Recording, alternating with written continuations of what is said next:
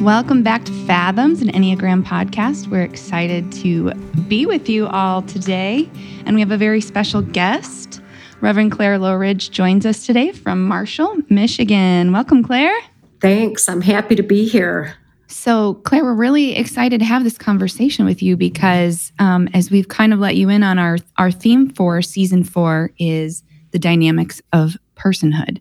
And so we're wanting to explore these different aspects over the course of our lives and explore different communities of people who maybe sometimes get overlooked in in land, as I like to call it. Um, and so we just thought that you would have some really wise things to share with us about the aging process specifically and what it kind of looks like to work through the dynamics of personhood as you're entering the second half of life or the third act of life. Can you talk with us about that? Yeah, definitely the third act. The third act, yes. Although when you said, oh my gosh, so just so you know, my false self took off when you sent me this note about uh, about post retirement. I said, I think I'm in quad uh, vocational land right now. And so I don't know if I can talk about post retirement. And then I recognize that this is the first time anybody's had me come on a podcast to talk about age. So clearly, mm. 61 has opened up a whole nother level. Of, it's a beautiful uh, age. You know?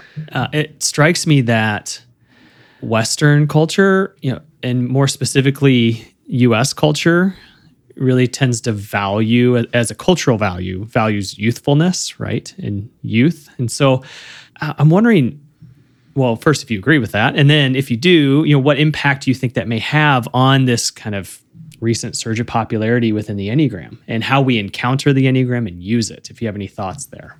Mm. yeah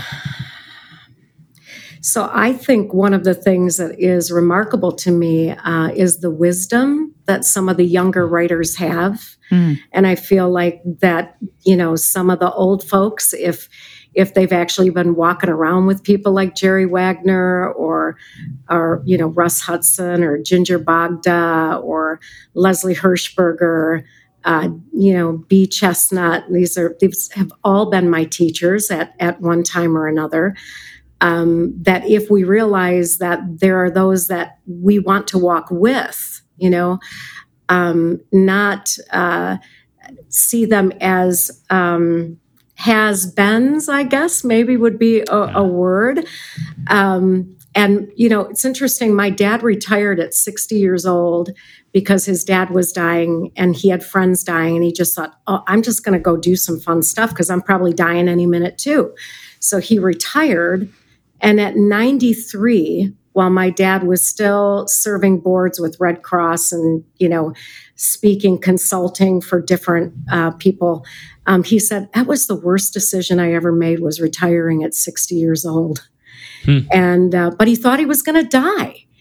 And I think sometimes we're with people who make us feel like you're going to die. Hmm. Like, you know, you're yeah. you're you're in you know you're in the third act. I mean, you're at the climax. What and so, I do wonder if um, this kind of conversation isn't what's most needed right now. To say, what can we be offering one another mm-hmm. in a way to be fully alive mm-hmm. with yeah. both the pulse and maybe you know sage um, wisdom or second childhood, whatever. But what can we offer each other? How can we uh, together see the inherent value of a multi generational, a transgenerational Enneagram experience? Mm.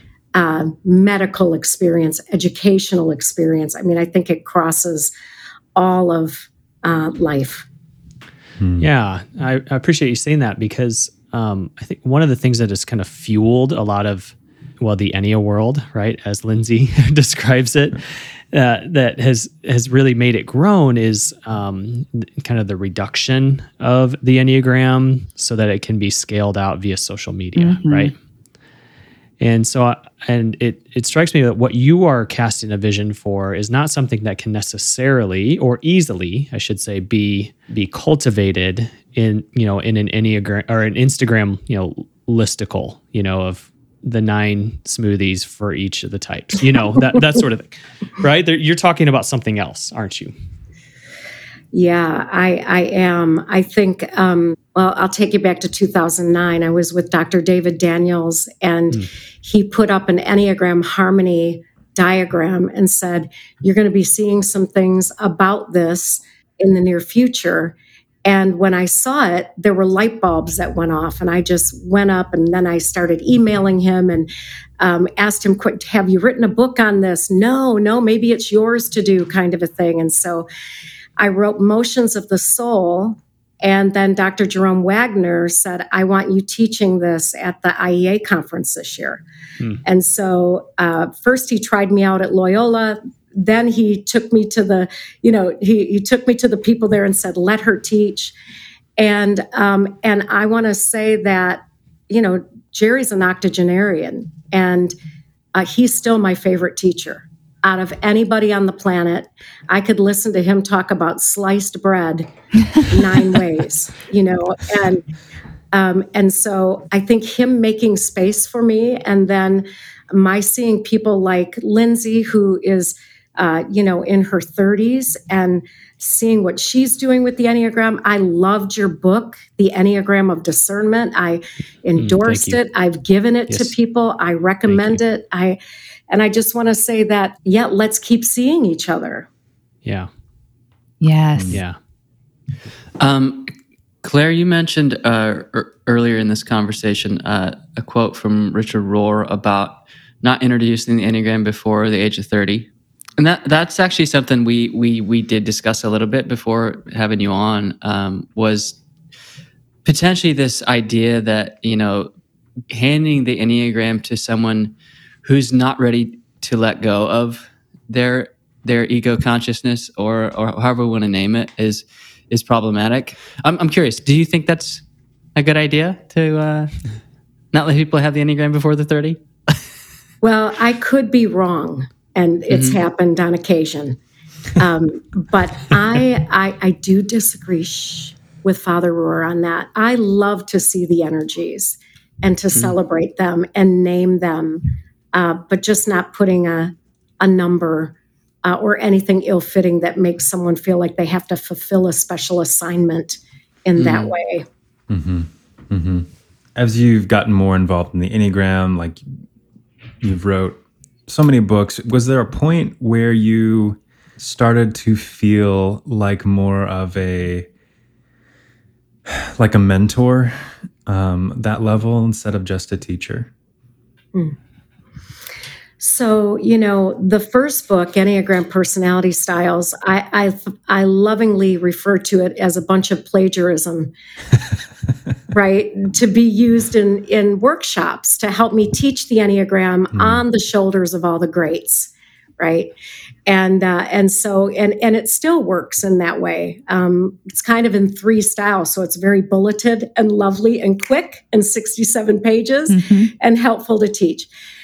Um, when Adele Calhoun approached me and asked, would I write a book with her on the Enneagram? Um, I moved into kind of like a, she's kind of like my celebrity crush um, mm. person uh, as a as a spiritual director, as an author. Um, she was my first spiritual director when uh, when I was crashing and burning at 40 years old. So when she asked me, I thought, oh my gosh, I think I just grew up. I I might know a recipe or two that I could bring mm. to the hmm. you know to someone even as much as my my teacher, my spiritual director Adele. So I I do feel like what I have are questions to help people find themselves. I feel like I I have known enough people now that I've discovered through empirical research the kind of practices that can help people find themselves. Mm-hmm. Um, I, I, I guess if I can mentor people, it's to mentor them to pay attention to their own soul um, and to listen to the way the motions of their soul are emerging. So I don't want to tell anybody what to do anymore. Yeah, I I love that though. Questions instead of directions, right? Yeah, that's yeah. good. What would be the, I guess, questions um, to people in the third act of life? And one being the one that is known about Enneagram for a long time and just have been doing the work, but like in this third act of life, what is it that um, would be really great for them to focus on? And then I know there's some people listening to our podcast that just are now learning about the Enneagram and there's a sense of grief of like feeling like they missed out on some growth, some some of life because they were so trapped in their patterns. Yeah, I, I, I, I think at every stage of life, someone asking you what is most important right now. What has most meaning for you right now? You know, there's a wonderful David Whyte poem that uh, I think is great at in the third act, um, but also at every stage. You know, he says, "One day I will say the gift I once had has been taken." Hmm. and the place I have made for myself belongs to another. And the words I have sung are being sung by the ones I would want. Hmm. And so I'm always watching in every stage of life like, are the words that I sang there, are they being sung by the ones I would want? And can I let go of that and walk into what is mine now? What is most meaningful to me now? You know, I, I don't do some of the things I did in a younger body, but there are things that I do in this body that have great meaning for me, have great value for me. So asking people, what has meaning for you? right now? What's most important for you right now? And let them do that kind of discovery, that excavating of the soul, so that they can live fully into it. Mhm. Because what has happened is gone. All what we have is here, and uh, I know that I wounded my own life and the life of other people as a young pastor who said, "Make bricks with no straw." You know, you don't need to sleep, you don't need to rest. Let's get it done. Just do it kind of three energy. And it got great stuff done. And it hurt people, Hmm. including my own body. But I can't go back there, but I can say now, what has meaning here now? How can I show up in my life? And how can I encourage you to show up in your life with what's here right now? Wow. I'm wondering if you can tell us more about that season of life that you called your crash and burn moment. Can you give us some idea of what happened there? Yeah. As much as you'd like to share. Yeah. Oh, yeah. Yeah. So my body, I started to go numb in my limbs and diplopia. I had uh, double vision. Um, and so, you know, normally I would just work through things like that and not go see a doctor, but I did. And after spinal taps and multiple MRIs, we discovered I had lesions on my brain and my spinal cord. And so this uh, multiple sclerosis was the diagnosis. And um, I had known uh, dear ones in our family that were in permanent disability or in nursing home situations as a result of that. So it's pretty scary. And uh, I fell into a retreat center with Ruth Haley Barton. There were 12 pastors there. And uh, and the first the first practice Ruth invited us into was rest.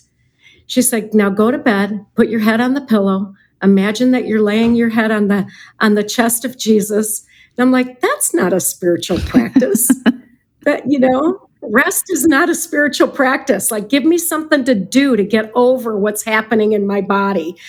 And Mm. so there was a whole lot of, you know, I'll work through it. Um, you know, fake it till you make it. Uh, Jerry Wagner loves when I say, spin it to win it. You know, like any way I can get myself through this to win, right?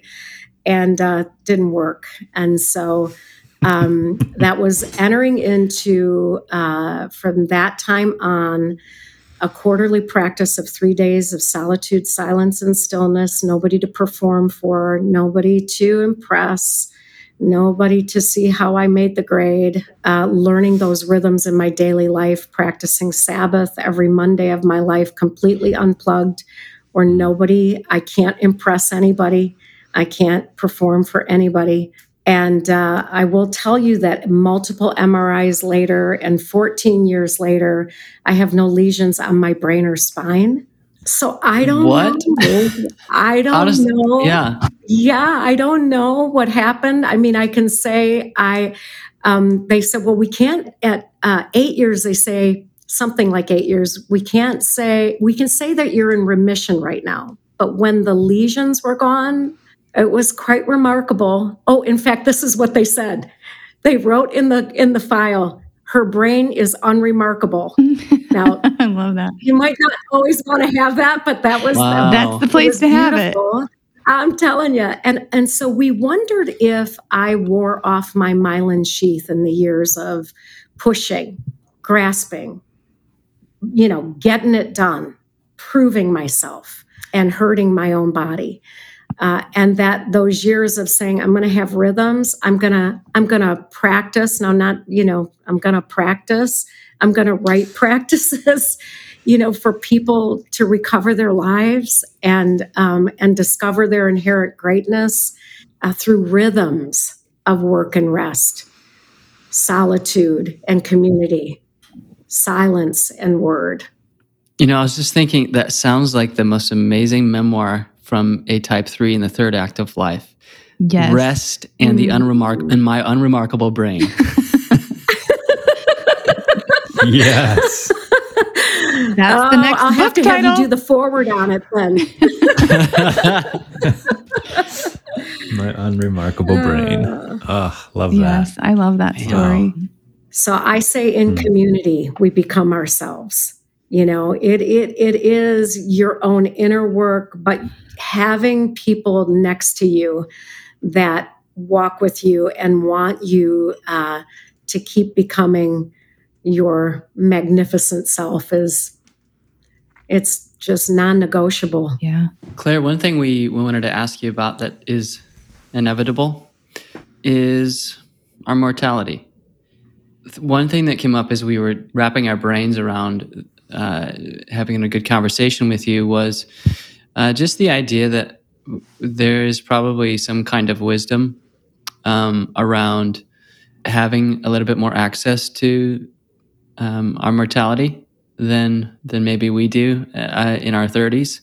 Uh, so I was wondering if you could just uh, address for our listeners a little bit about what what kind of comes up for you around the the fragility, but maybe the strength and the wisdom of what it means to be a little bit potentially a little bit closer to re- remembering we're mortal. Well, that's a great question. Um, and, you know, some of us face it earlier because of diagnoses um, or prognoses. Uh, Atul Gawande wrote "Being Mortal." He's a he's a physician, and a physician friend of mine recommended that book to me at at one time about facing uh, mortality. When I was first diagnosed, I said, "I'm not in denial, but I am in refusal." Just so you know. Okay. Hmm. Uh, then there was a welcoming the fragility. I love that word, welcoming the fragility, because at, all through life we're uh, we're letting go of strength and receiving new strength. As my dad would say when he was losing his eyesight, well, I can't play basketball anymore either, but I can sit with my grandchildren. I can I, I can listen to them in a different way. And so I feel like um, the Paschal mystery, the letting goes, the everything goes through this life cycle of death, burial, and resurrection. That I want to keep looking for what is mine to let go of, and also what is mine to walk into. And that may be the three's way of a glass half full, resize the glass, whatever you got to do, right? But I don't think so. I think it really has to do with that I see the seasons of life. I see the the four seasons and that there is always a fresh uh, seedling that that's emerging, and that it would be a good practice for younger people to say, what do I want to quit on Thursday? What is dying in my life mm. so that life can come? Mm. Um, what relationships are no longer serving this fresh season? Um, you know, should I really be playing racquetball? Or uh, my my niece just got done playing. What the heck is the name of that game? Uh, rugby. And it's like, and she's shown me, you know, videos of her tackling people, and I'm like, oh, she's going to feel that in her 40s, and uh, but she's having fun now. But I do yes. think that there are things. Ask yourself, what is still mine uh, to live into, and what mm. is dying in my life? Mm. Um, what can I let go of in order to live into what is truly mine? Yeah, thanks for that. What I am curious. Um, maybe you've heard it said that humans are the only part of nature that refuses to be who we are. And I'm just thinking about the person that's heading into the second, or pr- more likely the the third act, who is refusing it. Who mm-hmm. I just I can't. I how do what does it mean? I'm I'm letting go of like parts of you know who I've been my whole life. Mm-hmm. How do mm-hmm. I do that? What would you say to that that person who's having to let go or being or being forced into that? Mm-hmm. Well, uh, you used the word mortality, and I, I love um, just the phrase being mortal. I, I would just say, how can you practice being creaturely? You know, uh, how can you lie down when you need a nap like a cat does?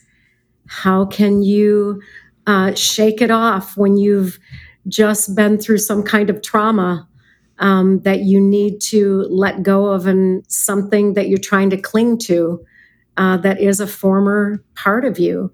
To see yourself as God sees you now, uh, holy beloved, um, separate from your thinking, feeling, or doing self, but your inherent greatness. Mm-hmm. mm-hmm. Practice dying now, Seth. Woo! Like mm. just see the little deaths that that might be yours to practice.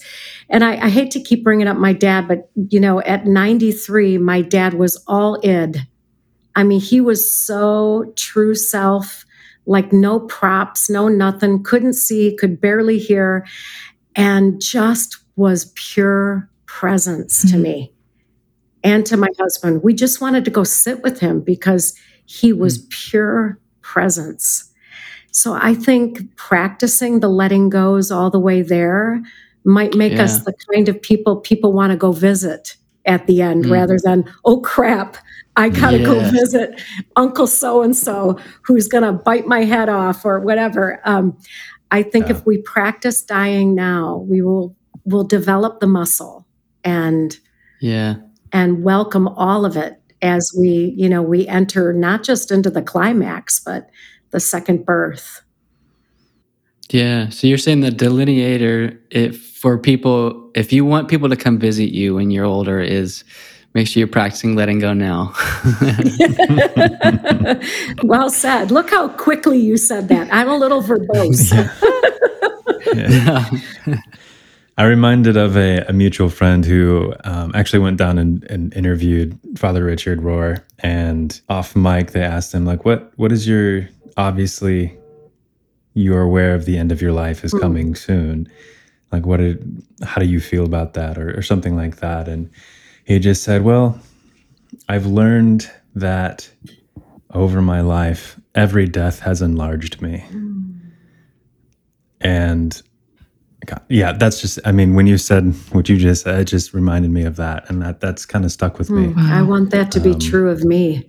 I'll make that. Yeah. I'll make that a prayer. You're mentioning letting go a lot, and I have noticed as I've been contemplating this topic that it feels like there's this paradox lifting for me, where, um, and I think we all go through this when we encounter the enneagram, where we're like, "This is amazing." um, who are the people groups or the communities that need this tool the most? And, um, you know, Clare, you were the, one of the first people that talked to me about that third act being statistically like one of the most potent for transformation and productivity. And I'd never heard that anywhere before. And it was just such a beautiful idea. And the first thought that came to my mind was so, wouldn't it be great if this particular demographic could have more access to the Enneagram because it could just help resolve, you know, inner tension that perhaps they've carried their entire lives and bring closure at the end of life. And then I started having this question maybe they don't feel like they need tools like the Enneagram at, at that point in life. Maybe there is so much of a letting go that's happening that there is even a letting go of the need to resolve the the tensions of the personality. Does that make sense? So I'm wondering mm. I'm wondering in your opinion mm. if you if you have anything to say to that. Oh gosh, I have so much to say about that. Do we have another hour? Sure. But I'll say it like a good three. I'll say it like a good three. Um, when I first started studying the Enneagram and they said that threes were producers, yeah, I, I know that I had worked in some of those ways throughout my lifetime. But as I had and was ending my 30s, going into my 40s, I wanted to be a reproducer mm. from a place of intimacy with God and with people. I wanted to be a reproducer. So I think that when you say people as they get older are letting go of those needs with the personality, uh, yes, because we're talking about essence. We're talking about the truest thing about you. We're talking about your id. We're talking about your if in my my faith tradition, your Christ in me self uh, the place where when you're centered, you're able to access what the fruit of the moment is that is needed. And so we're not clinging, grasping, trying to be good, trying to be loving, trying to be effective, trying to be, uh, you know, original, trying to be all the way around the circle. But we're um, we're reproducing from a place of intimacy. We're in intimacy, so we're bringing out what is most true about us without all the effortfulness, but we're in flow, free, loving, open, and welcoming. Free, loving, open, and welcoming. And there's something so lovely that happens when it's not about personality, but it's about flow. And I know that Richard Rohr uses flow too, and I'm happy to, to hear that. Um, I actually love the kind of synchronicity when I hear Father Richard saying what Thomas Keating used to say, what my dad used to say. I, I feel like there is a uh, like there's an open heaven for some wisdom that is happening through people like yourselves. Like your podcast is Fathom. So I had to look up what the word meant, right? Like and and so what is the definition of fathom? for you all. I'm not even going to give you the definition that I came up with, but what is fathom for you? One fathom at a time, Enneagram people. it's, it's a way to measure the true depths of something, but in a way that we can manage and contain. Yeah. Mm. And rather than out here, we're trying to get it from out here. Right. And so, uh, you know, I, I think I didn't answer the question but I said something worth value somewhere in there. Yeah. You guys mind for Absolutely.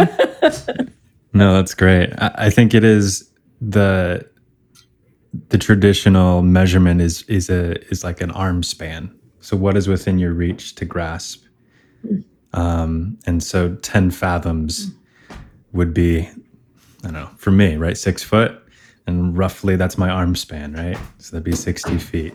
So, what is within my reach to grasp at this moment where I'm at? Mm. Or maybe rather than grasp, um, more second half of life word might be open to. Sure. You know? Sure. And uh, not that grasping is in sure. anything but what it is, but mm. but I see you as more open than grasping. That's what I pick up mm. from you, Creek. I see more open than grasping. Hmm.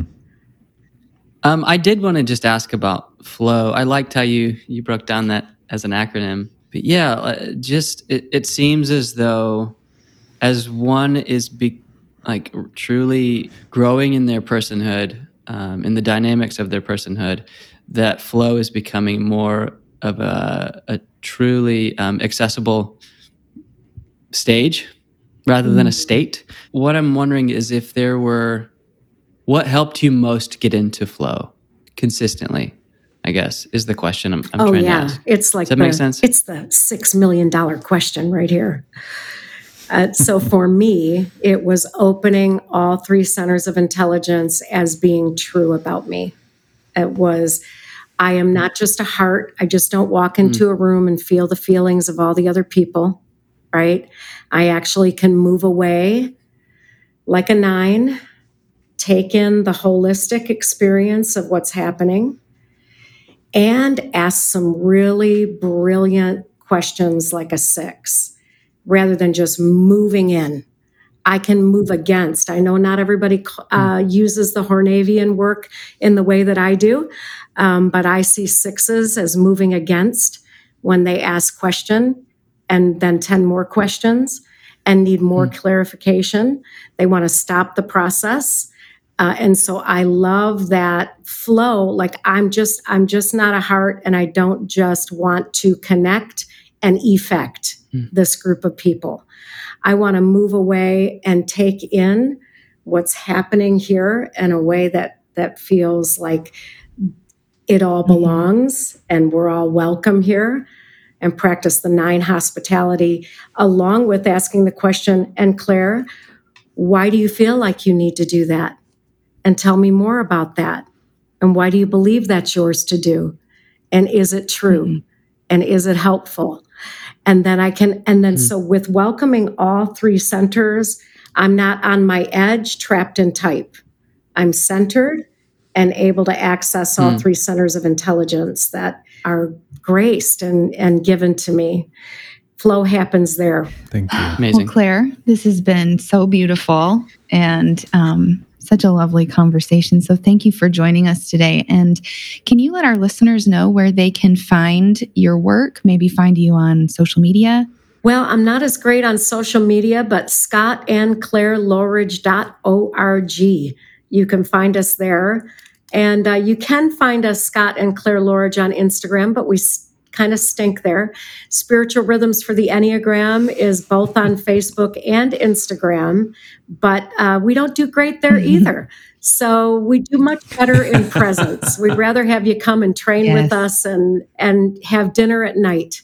Yes. Yeah. And the finest wine Yes. and Italian sauce. Choice With Hazel Badens. Hazel Baden, you like that. Yes.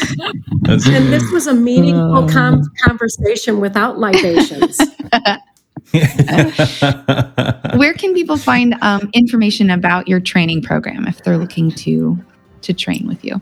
yeah, so Scott and Clare Loughrige, L O U G H R I G E dot O R G or ccmonline dot O R G. Perfect. Thank you. It's been such a pleasure. Thanks for listening to this episode of Fathoms, an Enneagram podcast.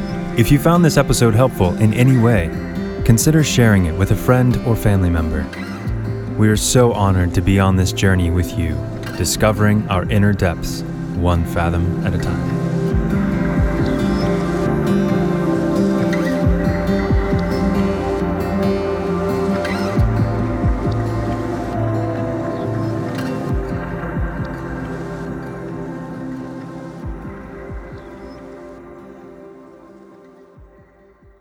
Truthwork Media Studios.